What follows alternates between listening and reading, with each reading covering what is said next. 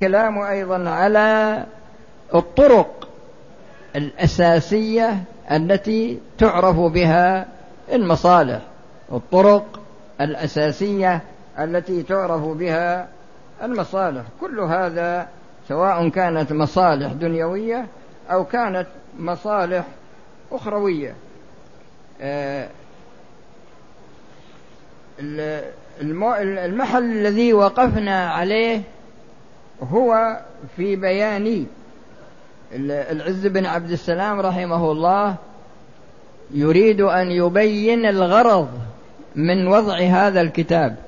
وأنا نبهتكم فيما سبق أن هذا الكتاب فريد في نوعه من جهة بيان مصالح الدنيا والآخرة ومن جهة بيان مفاسد الدنيا والآخرة.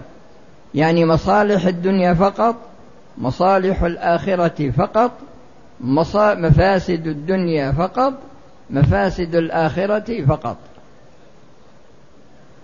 أو يكون الشيء الواحد مشتمل على أمرين مصالح دنيوية وأخروية. وكذلك مفاسد دنيوية وأخروية. فاذا هذا الكتاب هو فريد في بابه من ناحية بيان هذه المصالح يعني بيان مصالح الدنيا فقط مصالح الآخرة فقط مصالح الدنيا والآخرة مفاسد الدنيا مفاسد الآخرة مفاسدهما معا. وكلمة مصالحهما معا يعني أن الشيء الواحد لأن فيه شيء يتجرد لمصالح الدنيا وفي شيء يتجرد لمصالح الآخرة وفي شيء يتجرد لمفاسد الدنيا وشيء يتجرد لمفاسد الآخرة. ولكن الأمر الواحد قد يشتمل على مصلحة دنيوية ومصلحة أخروية والأمر الواحد قد يشتمل على مفسدة دنيوية وعلى مفسدة أخروية جميعا. فهو يقول إن إن الغرض من هذا الكتاب هو بيان هذه الأمور. بعد هذا المسألة التي بعدها في يقول في تقسيم أكساب العبد. يقول اعلم أن أكساب العبد ضربان. أحدها ما هو سبب للمصالح. ما هو سبب للمصالح؟ وأنا ذكرت لكم ما هو سبب للمصالح الأقوال التي تقولها كلها والأفعال التي تفعلها هذه بحسب نتائجها بحسب نتائجها. قد يكون القول الذي تقوله مصلحة وقد يكون مفسدة. القول الذي تقوله والفعل الذي تفعله قد يكون مصلحة وقد يكون مفسدة. وبيان ذلك أنه يقول أن أكساب العبد ضربان أحدها ما هو سبب للمصالح وهو أنواع. أحدها ما هو سبب للمصالح الدنيوية الثاني ما هو سبب للمصالح الأخروية الثالث ما هو سبب للمصالح الدنيوية والأخروية. يعني عندما تفعل الشيء الآن مثلا عندما تفعل الشيء قد يكون من أجل مصلحة دنيوية محضة وقد كما سبق قبل قليل وقد يكون مصلحة أخروية محضة وقد يكون جامعا بين المصلحة الأخروية والمصلحة الدنيوية. فمثلا جميع الولايات الآن جميع الولايات بدءا من أعلى مرتبة من الولايات البشرية إلى أدنى مرتبة. أدنى مرتبة ولاية الإنسان على أهله في بيته. كلكم راع وكلكم مسؤول عن رعيته.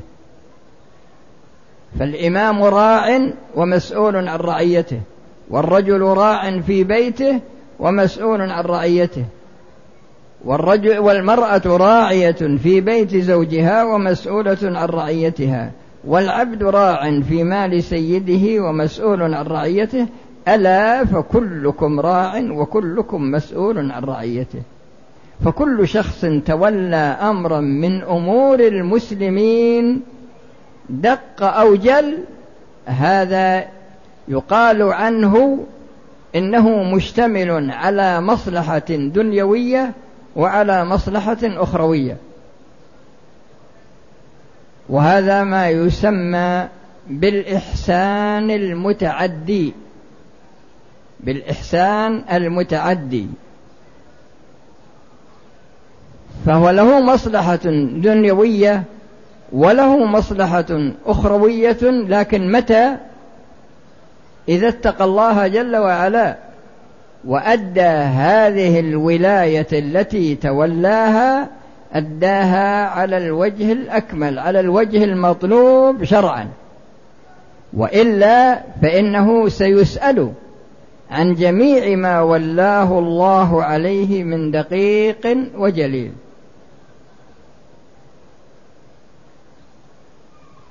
هذا بالنظر للمصالح المتعدية متعدية ومصلحة دنيوية وأخروية. أما بالنظر للأمور التي تكون مصلحة أخروية مثل الآن أداء الإنسان لفروض الأعيان القاصرة عليه تصلي الظهر تصلي العصر وهكذا سائر الصلوات تصوم رمضان لكن أجرك في أجرك من صلاتك وأجرك من صيامك هذا لك ما يأخذه أحد. وكلا وتكلفك هذا راجع إليك أنت لكن هذه مصلحة أخروية. مصلحة أخروية. وهكذا بالنظر للمصلحة الدنيوية مثل تشرب ماء تأكل تلبس ثياب إلى غير ذلك هذه مصلحة دنيوية لك أنت لكن في حدود المباحات يعني في حدود الأمور المشروعة. لا تسرف ولا تبذر ولا تأكل شيئا حرام ولا تلبس شيئا حرام ولا تسكن. في في مكان حرام. وهكذا. فالمقصود أن أن أن هنا في مصالح دنيوية ولها أسبابها ومصالح أخروية ولها أسبابها ومصالح دنيوية أخروية ولها أسبابها. وقد بينت لكم ما يجمع ذلك قبل قليل وهو امتثال الأوامر وترك آه النواهي. وهكذا القسم الثاني القسم الثاني المفاسد أيضا. القسم الثاني من أكساب العبد ما هو سبب للمفاسد وأسباب المفاسد في الشريعة إذا نظرنا إليها وجدنا أنها تمشي في طريقين. الطريق الأول ترك المأمور به لغير عذر شرعي.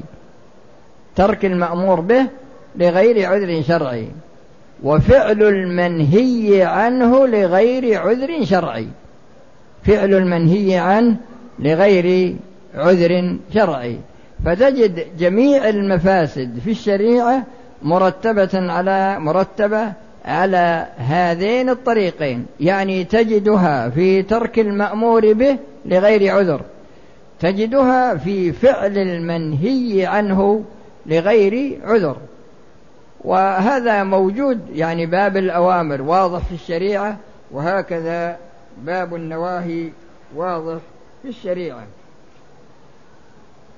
بعد هذا مسألة أخرى وهي في بيان حقيقة المصالح والمفاسد. أنت الآن عرفت الأسباب أسباب المصالح وأسباب المفاسد. وحصرت الطريقين للمصالح وحصرت الطريقين للمفاسد. كأنك تسأل تقول أنا أريد أن أعرف المصالح وأن أعرف المفاسد ما هي؟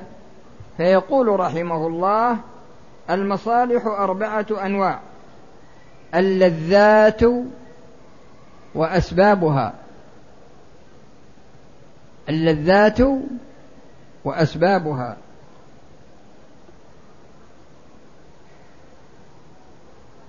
والأفراح وأسبابها. هذه أربعة. اللذات وأسبابها والأفراح وأسبابها. والمفاسد أربعة أنواع أيضا. الآلام وأسبابها. والغموم وأسبابها. وهي منقسمة إلى دنيوية وأخروية. وهي منقسمة إلى دنيوية وأخروية. أوضح لكم بعض الشيء لأن الموضوع هذا يحتاج إلى الآن امتثال الأوامر في الشريعة. امتثال المأمورات. امتثال الأمر بالطهارة والأمر في الصلاة والأمر في الزكاة وماشي. تجد أن الشخص يفعل المأمور به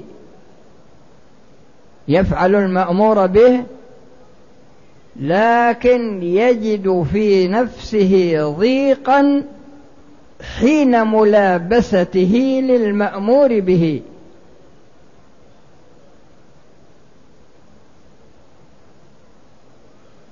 يصلي لكن يجد ضيقا. ما هو هو ما يكره الصلاة؟ لا في أحد يجد ضيق كراهية للصلاة. وفي أحد لا يجد ضيق لكن لأسباب أخرى إما أن الشيطان يشتغل معه يضايقه في صلاته. وفيه أحد إذا دخل الصلاة انشرح صدره. ولهذا الرسول صلى الله عليه وسلم إذا نابه أمر قال أرحنا يا بلال في الصلاة.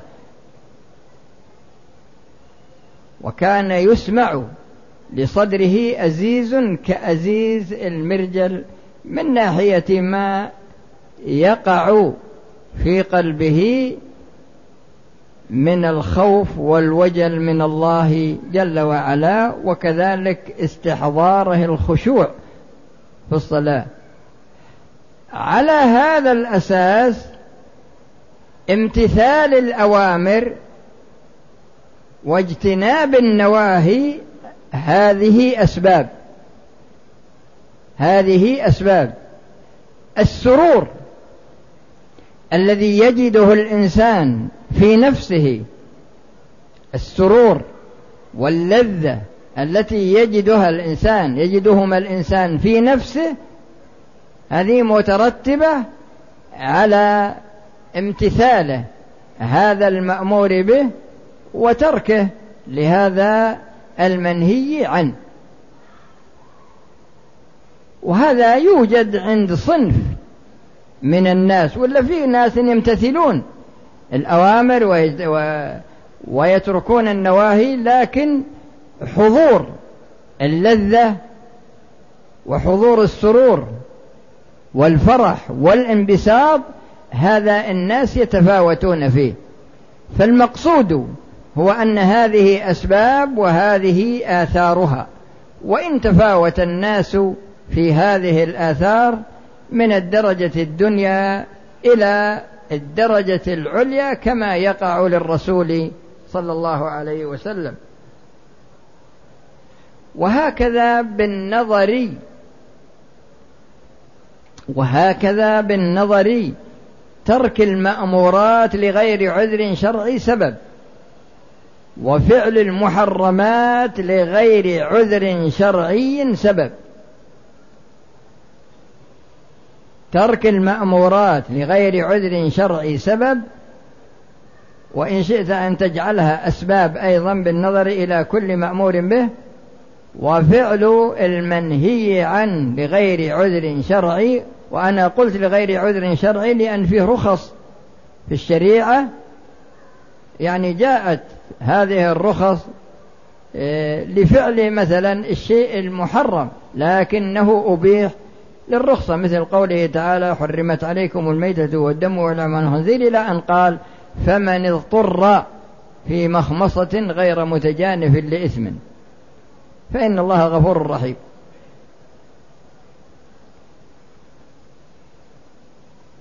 فبعض الناس يحصل عنده كما ذكرت لكم في باب النواهي يحصل إذا إذا حصل خلل في الأمر أو ارتكب أمر تارة يصاب بغم يصاب بغم ويصاب بهم. وبعض الناس ينبسط ينبسط. ولهذا الآن على أساس أنكم تعرفون من واقع حياتنا الآن تقام الصلاة في مسجد من المساجد وتجد كثرة الناس الذين يمرون مع الطرق. القريبة من المسجد أو المجاورة للمسجد ويسمعون الإمام يصلي ومع ذلك. إذا كان في سيارة ما يوقفها. وإذا كان يمشي على أقدامه ما يتوضأ ويدخل المسجد. ماشي مبسوط. وكثير مما يؤسف في ناس أيضا الآن تجد أنهم يبسطون في محلاتهم التجارية. وتجد يبيع ويشتري ويسمع الإمام يقول الله أكبر. وهذا قلبه ميت. هذا قلبه ميت. لكن الغرض الغرض المطلوب هنا هو اللذة والفرح في حدود الأمور المشروعة يعني المترتبة على فعل المأمور به وترك المنهي عنه. والآلام وما إلى ذلك المترتبة على ترك المأمور به وفعل المنهي عنه. إلا في الأمور التي قد مثلا يجد الإنسان ألم لكن في أمر مشروع. قد يجد الإنسان ألم لكن في أمر مشروع. كما في قوله جل وعلا ولنبلونكم بشيء من الخوف والجوع ونقص من الأموال والأنفس والثمرات وبشر الصابرين. الذين إذا أصابتهم مصيبة قالوا إنا لله وإنا إليه راجعون أولئك عليهم صلوات من ربهم ورحمة وأولئك هم المهتدون. وكذلك قوله صلى الله عليه وسلم إن الرجل لتكون له المنزلة في الجنة على بلوى تصيبه. وفي الحديث الآخر من يرد الله به خيرا يصب منه. والمقصود من هذا أن الإنسان قد يبتلى في نفسه في ماله في ولده. يبتلى مثلا يبتلى في نفسه بالمرض. يمرض خمس سنين عشر سنين عشرين سنة. وتتنوع الأمراض. لكن لماذا؟ من أجل ومن أجل أن الله سبحانه وتعالى يطهره من المعاصي التي عملها أو تكون له منزلة أيضا في الجنة لا ينالها إلا على أساس هذه البلوى. أو يجمع الله له بين الأمرين لأن الله كريم. فقد يكون تمحيص للذنوب فقط وقد يكون رفع درجة فقط وقد يجمع الله له بين الأمرين. فعندما تشاهد واحد من أعبد خلق الله ومن أصلحهم ومن أتقاهم ومع ذلك تجد أنه مبتلى في بدنه ولا مبتلى في ماله ولا مبتلى مثلا في ولده وما إلى ذلك فهذا وهذا موجود في مثل ما حصل لأيوب.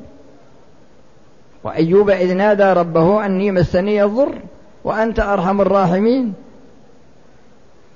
في يعني الموضوع هذا موضوع واسع وله الوقت هذا هو محل التفاصيل في الموضوع لكن الغرض هو التنبيه على أصل الموضوع خشية من أن يقع في نفس واحد سؤال فيقول نرى كثيرا من الصالحين حصل عليهم أمراض حصل عليهم مثلا خسارة في المال يحصل عليهم مثلا موت في الولد وما إلى ذلك من الأمور التي يبتلى بها الإنسان فلا يعترض بهذا على ما سبق بيانه من ناحية آه، أسباب المصالح والمصالح أسباب يعني أسباب المصالح وأسباب المفاسد. أسأل الله سبحانه وتعالى بأسمائه الحسنى وصفاته العلى وباسمه الطيب الطاهر الذي إذا دعي به أجاب وإذا سئل به أعطى أن يجعل اجتماعنا هذا اجتماعا مرحوما وتفرقنا تفرقا معصوما وألا يجعل فينا ولا منا شقيا ولا محروما وأن يتوفانا مسلمين ويحشرنا مع الذين أنعم الله عليهم من النبيين والصديقين والشهداء والصالحين وأن يصلحنا ويصلح لنا ويصلح بنا وأن يحسن عاقبتنا في الأمور كلها وأن يجيرنا من خزي الدنيا وعذاب الآخرة. إنه ولي ذلك والقادر عليه. والحمد لله رب العالمين. وصلى الله وسلم على نبينا محمد وعلى آله وأصحابه أجمعين. باقي أسئلة؟ كم الساعة الآن؟ ها؟ إيه باقي هالخمس نشوف. باقي أسئلة واجد؟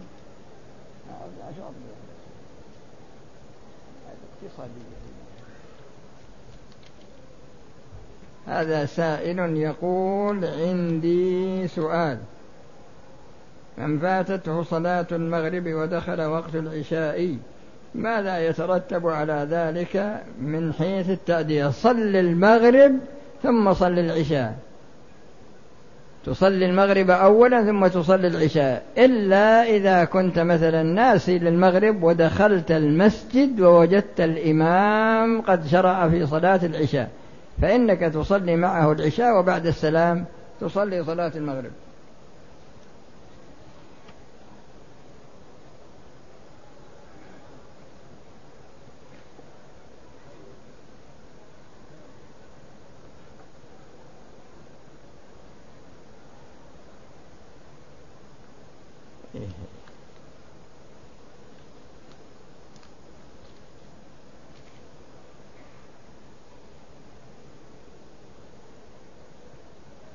هذا يقول هل لسنة الطواف بالبيت ركعتين كذا القراءة الكتابة.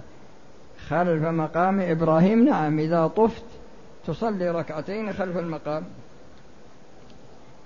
وهذا يقول إني أحبك في الله حبك الله الذي أحببتني من أجله بالنسبة للذة والفرح والسرور الذي يحصل بسبب امتثال الأوامر واجتناب النواهي نريد منكم أن تفرقوا. بين هذه ما يحتاج هذا هذا يجده الإنسان في نفسه أمر فطري. ولهذا في الحديث من سرته وأنا ذكرت لكم من سرته حسنته وساءته سيئته فهو مؤمن. هذا يجده الإنسان لكن إذا فسدت الفطرة صار القبيح حسنا والحسن قبيح. مثل ما ذكرت لكم اللي اللي اللي يمرون من عند المسجد ومبسوط. تلقاه مشغل الأغاني. وهو مار المسجد والإمام يقول الله أكبر. ومثل اللي يفتح الدكان يبيع ويشتري والناس يصلون. هذا لكن هذا انعكست فطرته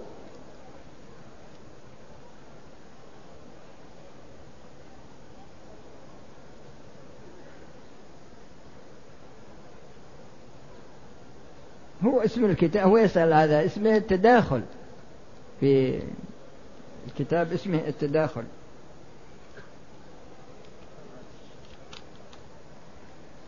وهذا يقول إذا كنت مغادرا مكة غدا يوم الجمعة وأرغب مع أداء طواف الوداع في الصباح على كل حال إذا صليت إن شاء الله إذا منك طفت للوداع قبل صلاة الجمعة تسافر.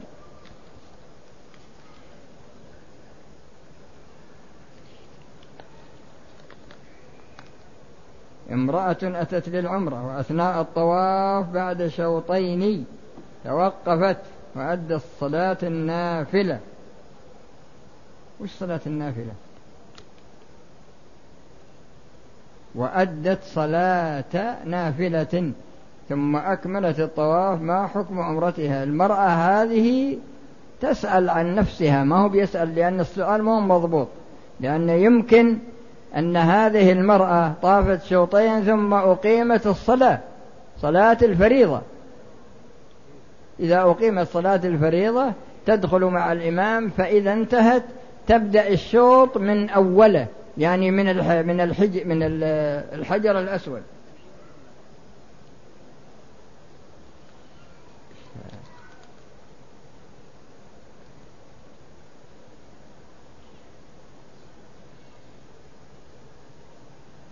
إيش؟ هذا فاضي هذا.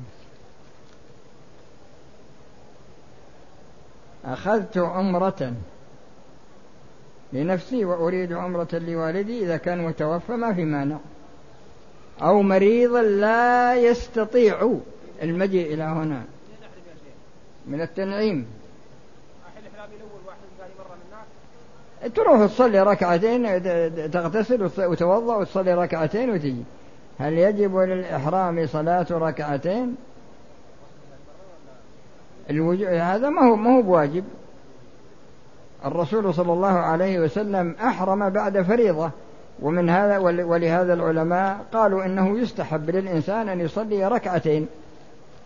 يعني قالوا إن تأخيره الإحرام حتى كان بعد فريضة يفهم قد يفهم منه أن أنه يستحب للإنسان أن يحرم بعد صلاة.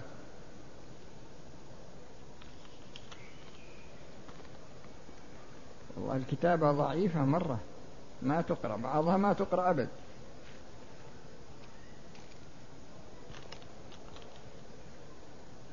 عملت عمرة ثانية ولم أكن قد تحللت من الأولى بتقصير شعري. فماذا علي وأنا في ذلك ناسية؟ المخرج من هذا هو أنها تذبح شاة توزع في مكة وتذبح في مكة وتوزع على فقراء الحرم لأنها تركت واجب من واجبات العمرة وأحرمت بعمرة أخرى.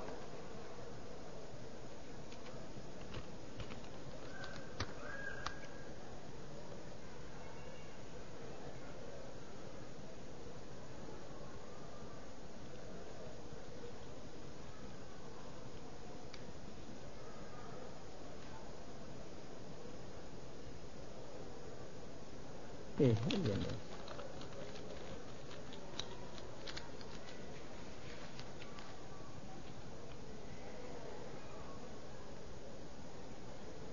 أتينا يعني من بلد فاعتمرنا ونريد أن نذهب إلى التنعيم ونعمل عمرة أخرى لأنفسنا ولآبائنا بس إنك ما تجعل عمرة لأكثر من فر من نفر.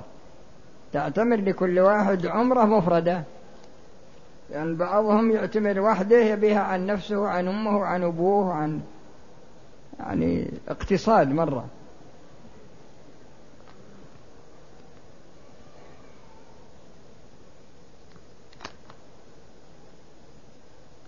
هذا يقول ما نزل بلاء إلا بذنب ما نزل بلاء إلا بذنب ولا رفع إلا بتوبة. يا أخي الله سبحانه وتعالى يقول ظهر الفساد في البر والبحر بما كسبت أيدي الناس. وما أصابكم من مصيبة فبما كسبت أيديكم. فبما كسبت أيديكم. هذا بالنظر للجانب الأول. ما نزل بلاء إلا بذنب ولا رفع إلا بتوبة يدل عليه قوله جل وعلا إن الله لا يغير ما بقوم حتى يغيروا ما بأنفسهم. والتغيير هنا تارة يكون من الفساد إلى الصلاح. ولهذا يقول جل وعلا في سورة الأنفال قل للذين كفروا إن ينتهوا يغفر لهم ما قد سلف. يعني ين هم ينتقلون من الكفر إلى الإسلام بالتوبة. قل للذين كفروا إن ينتهوا يغفر لهم ما قد سلف. فهذا تغيير من الكفر إلى الإسلام. لكن غيروا ما بأنفسهم رغبوا الإسلام بدلا عن الكفر وتابوا إلى الله جل وعلا. فماذا؟ ما في إشكال. لي أخت تزوجت عن قريب وقبل الزواج كانت مرتاحة للزواج ولكن بعد الزواج ليست مرتاحة للزوج أبدا. طيب ما هي الأسباب التي تجعلها غير مرتاحة؟ يعني هل كانت تتصور أن هذا الرجل صالح فتبين أنه غير صالح. السؤال هذا ما بين فيه